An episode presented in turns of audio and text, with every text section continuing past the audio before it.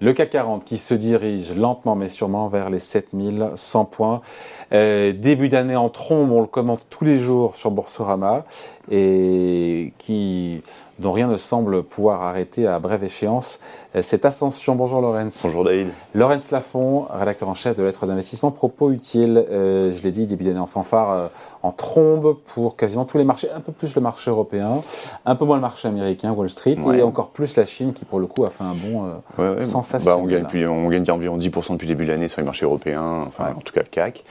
Euh, effectivement, il y, a une sorte de, de, scénario euh, merveilleux qui se dessine. Euh, mais qui est plausible, pardon, il est probable, enfin il est possible, il est plausible ce scénario. Oui, bien sûr. Qui est un scénario idéal qui, que je vous laisse décrire et auquel on, a, bah, tous, on a tous C'est facile, on prend tous les problèmes qu'il y avait récemment et puis on les efface.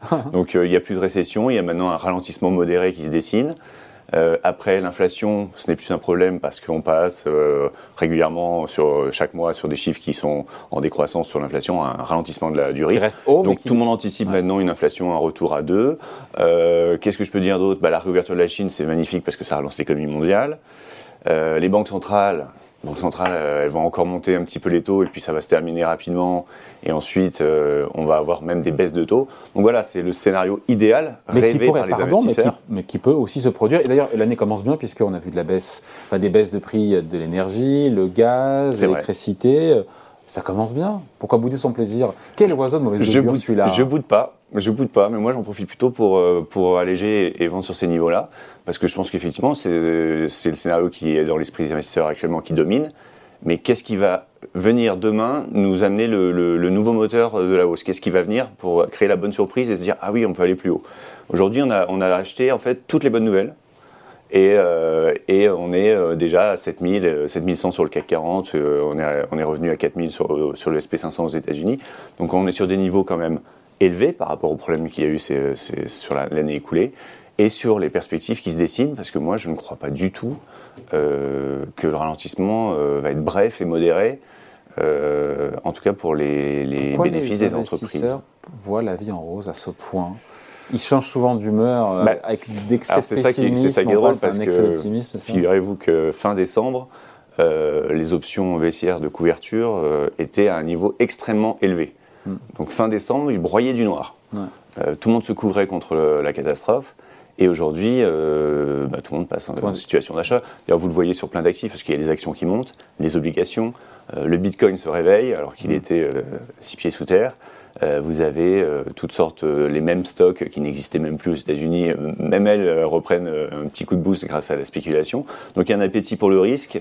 En ce début d'année, il y avait aussi peut-être pas mal de liquidités qui étaient sur le, côté et qui avaient besoin de se réinvestir. Donc voilà, on a eu un, on a un, scénario idéal. Avec les incohérences dans le scénario aussi, parce que si tout se passe bien, euh, pourquoi les banques centrales, on se dit, se feraient moins restrictives? Bah oui, si, tout va bien, c'est-à-dire que si l'économie ne ralentit pas aussi fortement qu'on le craint, si l'inflation euh, se calme, pourquoi, euh, pourquoi voulez-vous que les banques centrales, tout d'un coup, disent, bah, je, vais, je, vais je vais arrêter de monter les taux, je vais, je vais même les baisser? Bah si, si l'inflation se calme. Oui, mais l'inflation se calme, mais vous avez l'économie, soi-disant, qui va très bien et qui va repartir. Pourquoi euh, baisser les taux dans une économie qui redémarre? Pour relancer l'inflation? Mm. Enfin, c'est étrange. Moi, je pense que les banques centrales baisseront les taux quand elles vont commencer à avoir peur pour l'économie, et ce qui pourrait arriver dans l'année d'ailleurs. Mais en tout cas, dans ce scénario-là, c'est pas cohérent. Vous ne pouvez pas avoir le beurre, l'argent du beurre euh, et un petit peu plus encore. Euh, vous voyez ce que je veux dire? La crémière. voilà. La fameuse crémière. Les hausses de taux, euh, de 2022 vont produire, n'ont pas produit vraiment leurs effets sur l'activité économique en 2022, mais plutôt cette année en 2023 bah, C'est ça, c'est euh, lorsque les banques centrales montent les taux, euh, vous avez un décalage entre la hausse des taux et l'impact sur l'économie. Vous venez d'en parler dans l'immobilier, oui, ça se dessine maintenant, la baisse des volumes. le patron de la FNEM qui nous a dit il y a quelques minutes que ça baissait les prix des transactions depuis l'automne et que ça allait continuer cette année, sans, sans que ce soit un krach, bien sûr. La Fed a commencé à, remonter les taux en février, enfin en début d'année dernière. On n'est même pas à l'anniversaire de la hausse des taux. Mm. Elle a remonté de plus de 400 points de base en revanche. Donc c'est très resserré. Elle a fait un resserrement inédit en termes de, vélocité, on va dire. Mm. Euh, pareil pour la BCE. Donc ça, les, hausses de taux 2022, euh, c'est en 2023 qu'on va mesurer l'impact sur l'économie. Euh, ça sert à rien de se dire, ah bah, tiens, les chiffres de novembre 2022 étaient bons finalement, le ralentissement est plus faible que prévu. Ce n'est pas le ralentissement lié à la hausse des taux qu'on a vu en, novembre 2022. Mm. C'est un ralentissement, c'était le cycle. Là maintenant, on, va avoir l'impact des hausses de taux réels. bon. C'est voilà, difficile de croire que dans, ce, dans un tel scénario, euh, les bénéfices des entreprises, par exemple, peuvent progresser de 5-10%, comme je peux l'entendre. Euh, dans les bonnes surprises, euh, du côté macro, il y a cette idée effectivement que ça ira mieux, voire même bien, du point de vue de l'inflation, de la croissance et mm. tout et tout. Après, il faut voir l'impact que ça a aussi sur les bénéfices des entreprises. En, même temps, il n'y a pas de raison que les marchés pricent une baisse des bénéfices tout en pricant un petit ralentissement. Non. Ils ont leur cohérence. Oui, là pour l'instant ils sont cohérents. pour l'instant ils espèrent effectivement qu'on a, un petit ralentissement là en début d'année et que rapidement la, croissance des, profits va repartir de plus belle euh, sur le troisième, deuxième, on, On peut se dire pourquoi pas. Qu'est-ce que nous disent pour l'instant la saison de publication bah, s'ouvre à peine aux États-Unis avec les banques. C'est ça. On n'a pas encore vraiment eu l'écho, mais le discours des banques, euh, même si euh, ça a été mitigé en termes de réaction, vous avez vu Goldman qui avait été puni euh, sur le marché, mais en même temps, je crois que c'est Morgan Stanley qui a été bien, qui a été salué. Le discours, il est l'économie ralentit fortement. nous craignons un bond des, défauts, donc nous faisons des provisions et nous sommes très prudents en réduisant nos effectifs dans divers domaines. Ce hmm. C'est pas un discours très bullish, très bullish et qui donne envie d'aller vraiment au combat. Euh, donc euh, voilà, vous avez des grands groupes dans la technologie qui étaient très solides jusque-là. Euh, Amazon, Alphabet, et maintenant Microsoft qui s'apprête à licencier plusieurs dizaines de milliers de personnes. par rapport à, leur masse salariale, c'est pas dingue, ils sont pas en situation difficile, mais n'empêche qu'ils voilà, ils disent c'est quand même le moment de réduire la voilure. Donc avec l'idée d'un ralentissement modéré, c'est encore une fois, c'est pas très cohérent. Oui, en même temps, donc je vous sens mal à l'aise, Lorenz, avec ces 7100 points sur le CAC 40. Euh, le CAC 40 en même temps, euh, si on vous écoute, on reste à quai, on passe à côté de la hausse, alors que tant mieux, ça monte, tant mieux. Bah, euh, bah non, mais tant mieux, tant mieux. tant mieux pour ceux qui ont acheté plus bas et qui peuvent prendre des bénéfices. On a, ah, juste un petit rappel, en un trimestre, on a un petit peu plus d'un trimestre, on a pris 27% sur le CAC 40. Voilà, 27% de hausse. tous les problèmes ne sont pas évacués. Euh, ça paraît quand même, euh, ça paraît quand même un petit peu rapide et un petit peu facile.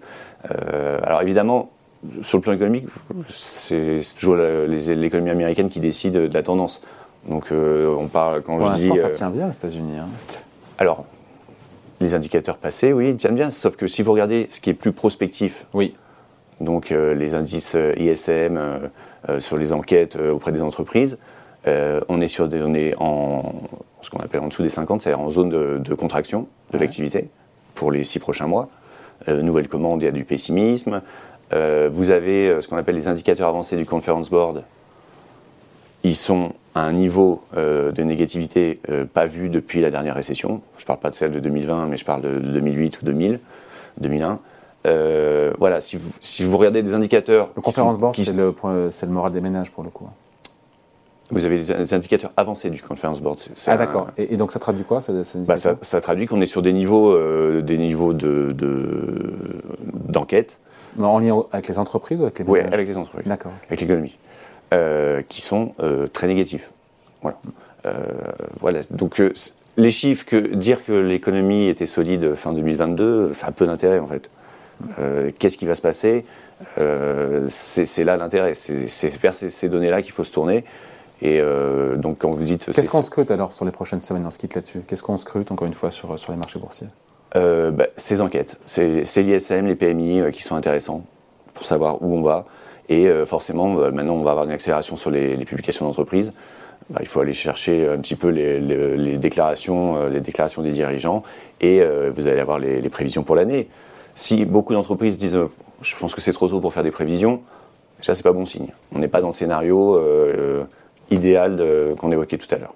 Bon, voilà. Laurence Lafont qui ne chausse pas les lunettes roses des marchés boursiers. Non, ça ne va pas du tout. Bonne année en tout cas, merci de passer nous voir. Bonne année David. Laurence Lafont, euh, rédacteur en chef de Lettres d'investissement, propos utiles. Merci beaucoup. À bientôt.